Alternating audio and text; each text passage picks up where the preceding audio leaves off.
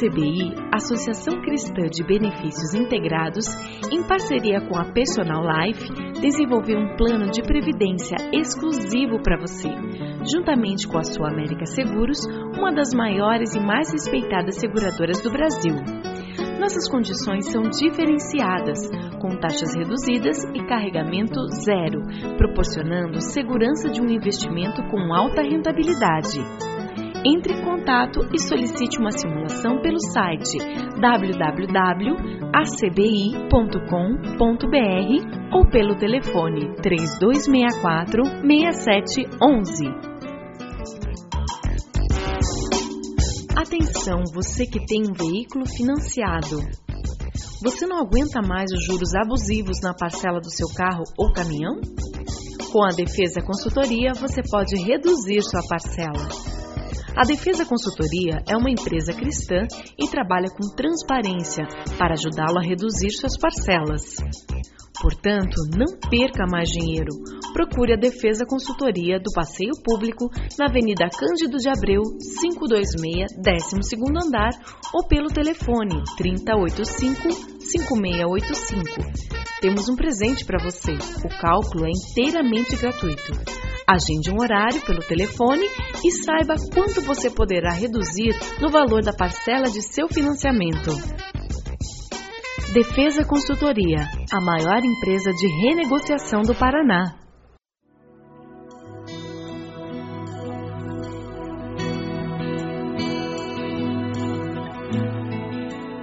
Começa agora mais um Sementes do Amor de Deus, um programa da Igreja Batista do Bacaxeri, em Curitiba. Então o que nós vamos fazer hoje é dar uma viajada e nós vamos tentar pegar um panorama geral. A minha pergunta, enquanto você ouve tudo isso, é: dentro de mim, quais são as necessidades que eu percebo na minha família? Eu, como homem, que tipo de necessidade eu percebo na minha esposa, nos meus filhos? Eu, como filho ou filha, que tipo de necessidades eu percebo nos meus pais? A minha pergunta para você, mulher, que tipo de necessidade você sente dentro do seu lar? E quem sabe você que é divorciado ou divorciada, que tipo de necessidade você sente no seu núcleo familiar? Como é importante nós percebermos as necessidades que nós temos, porque a partir daí nós podemos colocá-las diante de Deus, buscar na palavra de Deus respostas e podemos começar a experimentar Deus satisfazendo as nossas necessidades para que nós possamos viver para a glória do nome dele.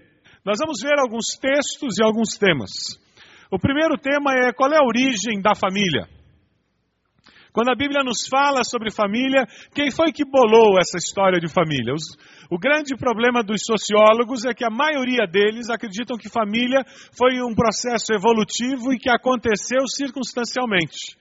E é por isso que muitos deles estão propondo outros tipos de família. Então eles estão propondo famílias de onde moram quatro, cinco casais na mesma casa e eles trocam parceiros na cama e eles dividem tarefas. E o estudo que eles estão chegando à conclusão, sabe qual é? É que aqueles vários casais que moravam na mesma casa e que tinham essa liberdade sexual, eles começaram a ter preferências. E com o passar do tempo, núcleos menores começaram a se formar dentro daquela casa. Os sociólogos eles acham que a família, pai, mãe, filhos é algo do passado. Muitos deles defendem isso. Será que a família é um acidente sociológico ou é projeto de Deus? Aí vale a pena nós irmos lá na palavra. Se você vê Gênesis 2, 22, foi Deus quem deu origem à família e criou o homem e a mulher, um para o outro. E da costela que Deus tirou do homem, fez uma mulher que trouxe ao homem. E o texto bíblico continua falando sobre essa unidade que é criada por Deus. Veja, se eu entendo que a família foi criada por Deus ao criar homem e mulher, para mim fica mais fácil lidar com alguns desafios que vêm hoje em dia, aonde nos parece quase que aceitável uma família feita por duas mulheres e crianças, ou uma família feita por dois homens e crianças. E a mídia está investindo pesado nisso. O que nós vamos ver é que a Bíblia coloca alguns parâmetros muito claros com relação à família, com relação à sexualidade e como ela deve ser expressada. Nós estamos vendo cada vez mais novelas colocando esse tema da homossexualidade, procurando criar em nós uma aceitação. E se você perceber e analisar, sempre o homossexual ou a, a mulher e homem homossexual da novela, sempre eles estão sendo perseguidos injustamente e são pessoas ótimas. Já percebeu isso? Pessoas bondosas, que ajudam os outros, só querem viver a sua sexualidade sem prejudicar ninguém. Na realidade, é um trabalho de mídia tentando provocar na população uma aceitação dessa realidade que para eles parece uma coisa impossível de ser evitada. Quais são os propósitos da família? Para que, que existe a família? Nós encontramos alguns parâmetros muito claros na Bíblia. Os propósitos da família: companheirismo e unidade. É por isso que é possível ser família, mesmo quando faltam um dos cônjuges. Por isso que é possível ser família, mesmo quando faltam os filhos. Porque um dos propósitos de Deus é companheirismo e unidade. O outro propósito é ter e criar filhos. Alguns casais que não podem ter filhos, e está crescendo o número de casais que não conseguem ter filhos biológicos, precisam considerar seriamente que para criar filhos eu não preciso tê-los fisicamente. Quantas crianças precisam de um lar, de um pai, de uma mãe que os ame? E o desafio é nós entendermos isso. E nós investirmos na vida dessas crianças que serão abençoadas por nós e nós seremos abençoados por elas. Também a, família tem como propósito a expressão sexual responsável. O texto aqui citado é 1 Coríntios 7,3, que fala do relacionamento sexual entre um homem e uma mulher. Porém, nós vemos também a necessidade de que as crianças percebam os papéis masculinos e femininos sendo vividos por dois adultos, para que elas desenvolvam a sua sexualidade, a sua identidade sexual. A obra de Deus deve ser cultivada na estrutura familiar. E estas palavras que te ordeno estarão sobre o teu coração e as repetirás aos seus filhos e falarás sobre elas quando estiver em casa, andando por algum caminho, na hora de dormir e logo ao despertar. E existem alguns textos citados aí, Áquila e Priscila é um dos textos mais conhecidos, onde uma igreja funcionava na sua casa.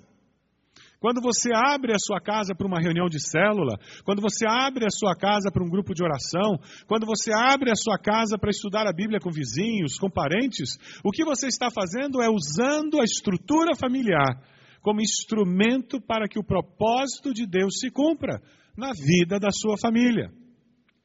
Independente do tamanho da sua casa, do conforto que você tem, quando você abre a sua casa para hospedar um missionário na reciclagem missionária, para hospedar alguém, quando nós temos o um intercâmbio, o que você está fazendo é colocando a sua casa, a sua estrutura familiar à disposição do reino de Deus. Hospitalidade e a capacitação dada pelo Espírito de Deus. Algumas pessoas têm isso com mais facilidade, outros com menos, mas todos nós podemos e devemos praticar a hospitalidade.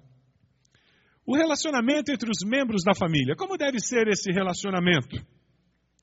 Existem qualidades muito claras que servem para qualquer aspecto da vida cristã.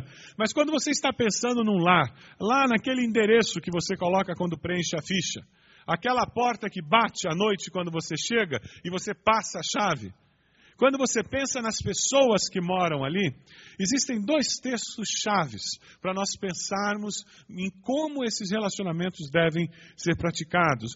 O fruto do Espírito é o amor, alegria, paz, paciência, bondade, retidão, fidelidade, mansidão e domínio próprio. Contra essas coisas não há lei. Você quer saber o que é viver uma vida cheia do Espírito Santo? É só o fruto do Espírito aparecer na sua vida. É você viver desse jeito, com essas características do seu relacionamento.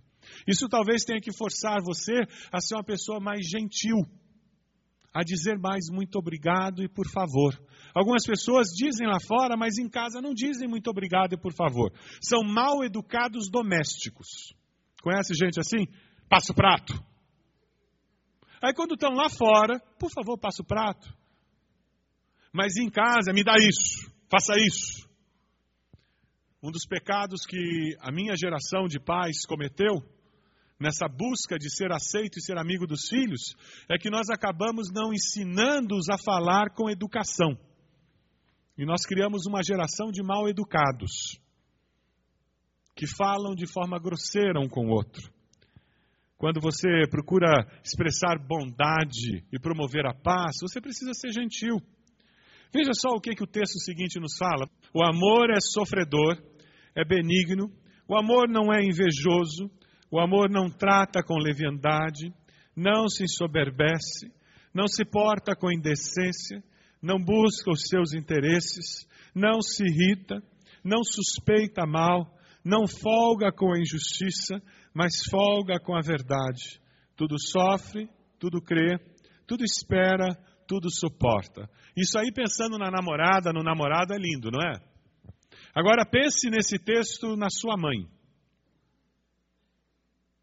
Pense nesse texto na sua irmã ou no seu irmão. Aquele, aquele que Deus te deu. Pense nesse texto naquela avó que repete 300 vezes a mesma história. E as suas opções não são muitas se você ainda não descobriu. Ou você vai começar a repetir as histórias ou você morre antes. Dentro de casa, essas têm sido as características do relacionamento familiar que você tem em casa? Quando vocês sentam à mesa, quando vocês estão se arrumando para vir à igreja, não, a igreja nunca acontece briga, né? Quando vocês estão se preparando para sair para um piquenique, quando estão saindo de manhã cedo para ir para ir para o trabalho e para a escola. Deus deseja que nós estejamos vendo essas qualidades no nosso relacionamento. Uma das coisas que sempre me fascinou no cristianismo é que a fé cristã é a única religião que diz o que você deve fazer e te dá o poder para fazer. Todas as religiões têm aspectos bondosos, bonitos, maravilhosos, transcendentes. Tem valores de respeitar o próximo, amar o próximo. Você conta no dedo religiões que já existiram e que existem, que desejam o mal do próximo.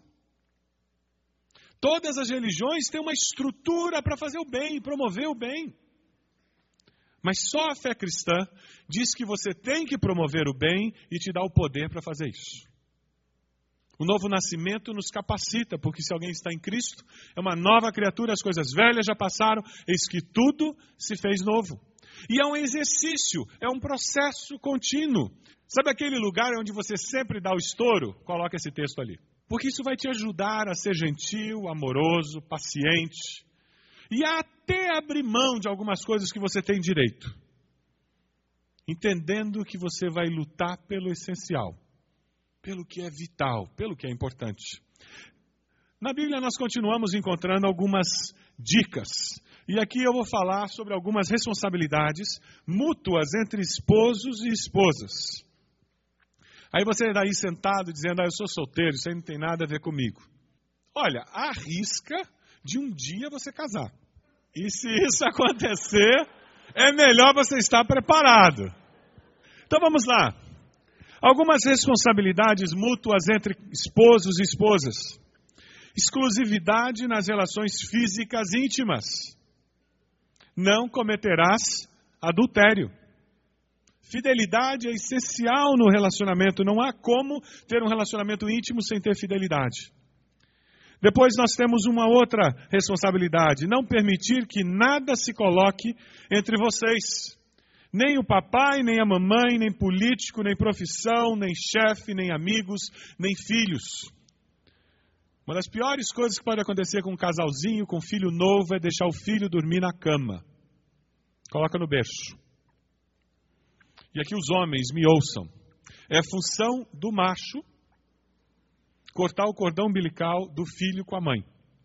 E é o homem que tem que pegar aquele bercinho pequeno que está do lado da cama, há sete meses e colocá-lo num outro quartinho. E se só tem um quarto na casa, põe na sala aquele berço. Mas o quarto do casal é o quarto do casal. A mulher tem muita dificuldade de fazer isso normalmente, e é o homem que tem que ajudá-la a tirar aquele marmanjo de sete anos de idade que acorda de madrugada e vem dormir na cama da mamãe. E dizer que ele não pode vir. Porque a mulher tem muita dificuldade normalmente em fazer isso. Não deixe que nada separe vocês dois. Pelo menos uma vez por mês, e se possível, uma vez por semana, saiam juntos de mãos dadas. Se vocês têm dinheiro, vão a um bom restaurante. Se vocês estão duros, vão passear pelo parque, que só gasta sola de, de tênis. Mas façam alguma coisa juntos. Gastem tempo juntos. E aqui as mulheres, por favor, me ouçam nos ajudem. Homem normalmente é ruim a beça nisso. Porque o homem tem a tendência de achar que eu já conquistei e agora eu viro para outra coisa e vou conquistar outra coisa. E é muito comum o homem concentra na namorada e ela acha que ele é o cara mais lindo do mundo. Não se iluda. Ele está num processo de conquista, por isso que ele é tão atencioso. Não se iluda. E na cabeça do homem, normalmente, quando ele sai daquele culto de casamento e ele diz consegui, ele faz assim, clunk, clunk. Agora eu tenho que conquistar a minha vida profissional. E a mulher se assusta, porque metade da atenção já foi, ele deixou na igreja. É claro que não precisa ser assim, e nem todo homem é assim. Mas as mulheres têm que nos ajudar a resgatar isso. Não faça isso como reclamação, mas faça isso como encantamento sobre nós. E isso mulher sabe fazer. Deus deu essa condição porque ele sabia que nós precisaríamos desse tipo de encantamento. Enrole o seu marido e faça ele sair com você, vocês terem algum tempo juntos. Responsabilizar-se um pelo outro. Honrem a Cristo pela submissão de uns aos outros. Nesse ponto, os homens têm mais dificuldade. É mais fácil uma mulher cuidar de um homem doente do que um homem cuidar de uma mulher doente. Responsabilizar-se um pelo outro é você perguntar como é que o outro está espiritualmente. Como é que vai teu período devocional? Você sabe como tem sido o período devocional da sua esposa? Qual foi a última vez que você perguntou para ela? Qual foi a última vez que você perguntou para o seu esposo qual era um pedido de oração que ele tinha? Isso é nos responsabilizarmos um pelo outro. Continuando, reconheça a autoridade de Deus sobre o lar. Se o Senhor não edificar a casa, em vão trabalham os que a edificam. Não se iludam. Não é porque você é bom que você está conseguindo o que está conseguindo. E não se iluda. Não deixe que sucesso na profissão, que ganhar mais dinheiro ou que ser mais reconhecido tire de você o privilégio e a alegria de conviver em família. É melhor morar numa casa menor, ter menos dinheiro no bolso e ter relacionamentos significativos. Porque o que fica dessa vida não é o dinheiro que você ganhou. Tinha um adesivo antigamente que dizia: nenhum sucesso compensa o fracasso no lar. Você quer ver só? Quando você pensa numa situação muito triste na sua família, consegue lembrar? Algo muito doído que você viveu. Eu arriscaria dizer que tem relacionamentos envolvidos naquilo. A maioria. Algum relacionamento quebrado. Ou alguma coisa muito ruim que aconteceu com alguém que nós amamos e por isso nós sofremos tanto. Agora pense numa coisa muito alegre que já aconteceu com você. Coisa mais alegre que já aconteceu na sua vida. Eu arriscaria dizer que também tem a ver com relacionamentos. Com alguma coisa que aconteceu num relacionamento em que você estava envolvido, ou talvez com alguém que você amava e se relacionava com aquela pessoa. Não é verdade? Agora, por que, que a gente gasta tão pouco tempo fortalecendo e desenvolvendo nossos relacionamentos? É paradoxal, não é? A gente sabe que está vinculado a isso e a gente faz tudo mais, menos isso. Responsabilidade dos pais para com seus filhos. Olha lá, pais, Nós devemos amá-los, que instruam as mulheres mais jovens a amarem o marido e os filhos. Prover disciplina com amor, vamos ler Efésios 6,4. E vocês, pais, não vivam repreendendo e irritando seus filhos, deixando-os irados e rancorosos, antes eduquem-nos com a disciplina amorosa, que o próprio Senhor aprova com recomendações e conselhos piedosos. O texto seguinte de Provérbios 19, 18, dê a seu filho, dê a seu filho o castigo necessário enquanto ele é criança e ainda a esperança de corrigir a desobediência. Deixar de castigar é o mesmo que condenar seu filho a uma vida infeliz. Aquele psicólogo infeliz que sugeriu há uns 30 anos atrás que você não podia dar umas palmadas nos seus filhos porque isso era traumático, ia prejudicar toda a sua vida. Antes de morrer, ele se retratou e pediu perdão a uma geração de pais e filhos que foram influenciados pela sua teoria. É interessante porque a Bíblia não mudou ao longo desses anos. Ela continuou dizendo que a vara tem seu lugar. Os pais devem guiar os seus filhos. Provérbios 22, 6. Guie seu filho a formar bons hábitos enquanto ainda é pequeno. Assim ele nunca abandonará o bom caminho, mesmo depois de adulto. Dê-lhes instrução religiosa e você deve meditar nesses mandamentos que hoje estou ordenando, os quais você deve ensinar aos seus filhos. É preciso que você converse sobre essas leis quando estiver andando por algum caminho, na hora de dormir e logo ao levantar-se. Para concluir, cada cristão, cada um de nós, tem que se esforçar nessa sociedade que fragmentou a família. Nós temos que nos esforçar para quê? Para, que o nosso lar chegue a ser o tipo de lugar que Deus gostaria que ele fosse. Não é algo que acontece instantaneamente e não é algo que acontece uma vez e nunca mais precisa ser reavaliado, recondicionado, redirecionado. É um processo de vida.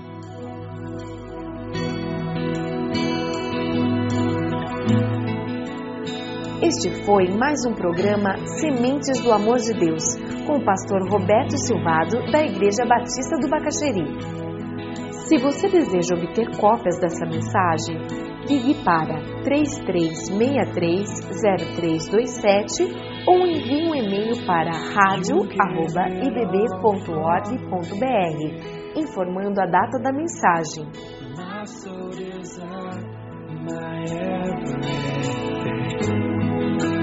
All I am the world.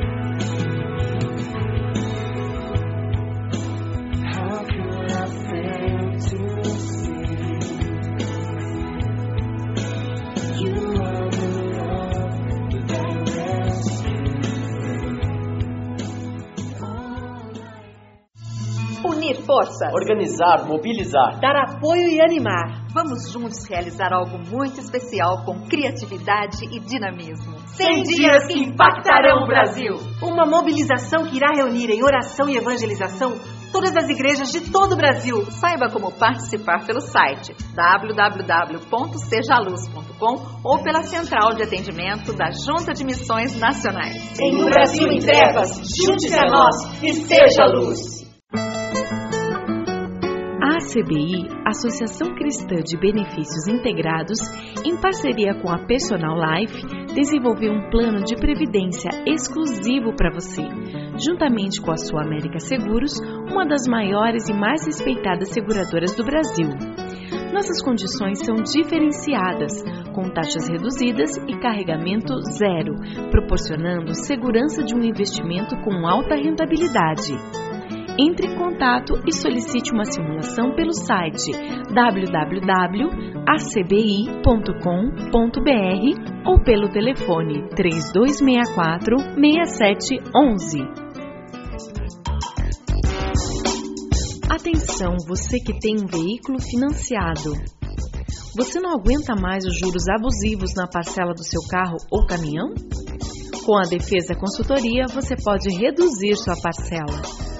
A Defesa Consultoria é uma empresa cristã e trabalha com transparência para ajudá-lo a reduzir suas parcelas. Portanto, não perca mais dinheiro. Procure a Defesa Consultoria do Passeio Público na Avenida Cândido de Abreu, 526, 12º andar ou pelo telefone 3085 5685. Temos um presente para você. O cálculo é inteiramente gratuito. Agende um horário pelo telefone e saiba quanto você poderá reduzir no valor da parcela de seu financiamento. Defesa Consultoria, a maior empresa de renegociação do Paraná.